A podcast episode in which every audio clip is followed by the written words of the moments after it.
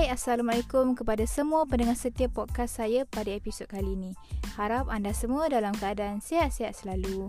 Seperti biasa bersama saya Ika Zayana dalam segmen Borak Santai di mana kita akan berbual dan membincangkan mengenai topik-topik menarik bersama para tetamu jemputan. Jadi episod kali ini topik pilihan kita adalah mengenai sahabat sejati. Tapi sebelum tu, jom saya kenalkan anda semua dengan tetamu jemputan pada kali ini iaitu Cik Nisha. Assalamualaikum dan apa khabar Cik Nisha? Waalaikumsalam. Sehat. Alhamdulillah. Untuk pengetahuan para pendengar, Cik Nisha ni merupakan cikgu praktikal masa saya di sekolah menengah dulu.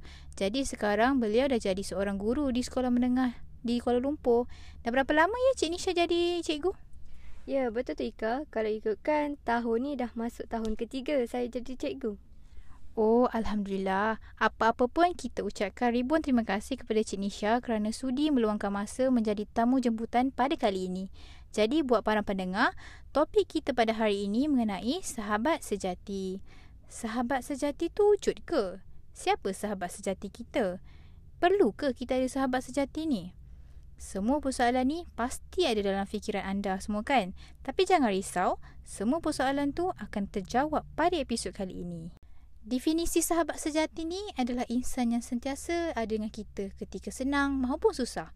Selalu nak yang terbaik untuk kita, selalu ambil berat tentang kita. Dan kebiasaannya ada ciri-ciri bersamaan dengan kita. Contohnya dari segi minat, perangai, hobi dan macam-macam lagi lah. Senang kata sahabat sejati ni ibarat adik-beradik kita sendiri. Jadi macam Cik Nisha sendiri kan? Cik Nisha ada tak sahabat? Alhamdulillah, saya ada sahabat. Okey, kalau macam tu, dah berapa lama eh Cik Nisha ada sahabat? Hampir 15 tahun lah. Sejak kami sekolah menengah lagi. Oh wow, lama tu Cik Nisha. Jadi sebagai orang yang dah bersahabat lama ni kan, boleh tak Cik Nisha kongsikan bagaimana nak tahu seorang tu ikhlas bila berkawan dengan kita? Hmm, keikhlasan ni hanya Allah je tahu. Cuma kita sebagai manusia biasa, kita boleh tahu seseorang tu baik atau tidak dengan cara layanan dia. Dan kita boleh tengok siapa yang ada waktu kita susah. Sebab waktu senang memanglah ramai kawan yang datang. Jadi, seorang sahabat sejati, dia tak akan berputus asa bagi kita semangat, nasihat lagi-lagi bila kita sedih.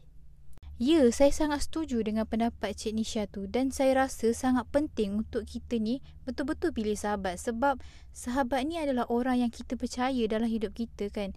Jadi Cik Nisha, bagaimana pula kita nak elak daripada berkawan dengan manusia yang jenis toksik ataupun jenis suka menjatuhkan kawan dia sendiri? Kawan jenis toksik ni kan Ika? Dia jenis tak boleh tengok kita lebih daripada dia. Tak kisahlah dari segi apa pun. Kalau boleh dia je nak menang. Bagi pendapat saya lah kan. Orang jenis macam ni lebih baik kita abaikan je. Sebab mereka ni kan jenis manusia yang kurang kasih sayang. Dan kita kenalah selalu berdoa supaya dihindarkan dari berkawan dengan manusia yang jenis dengki sesama manusia ni. Wow, saya sangat suka dengan nasihat Cik Nisha ni. Kita abaikan sahaja. Jadi kepada para pendengar, kalau ada kawan jenis macam ni, kita abaikan je.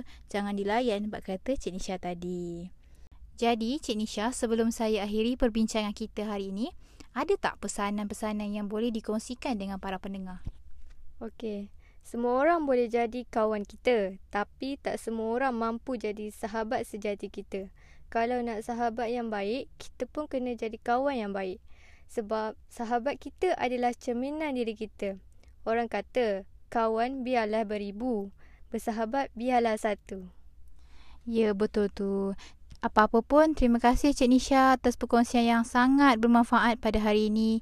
Buat para pendengar, kalau anda ada sahabat, ucapkanlah terima kasih kepada mereka dan sentiasalah hargai mereka selagi mereka masih ada. Kerana tak semua orang berpeluang memiliki sahabat sejati.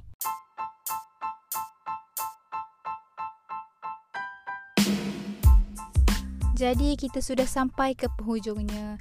Buat para pendengar, teruskan mendengar podcast saya pada episod akan datang. Bye bye. Assalamualaikum.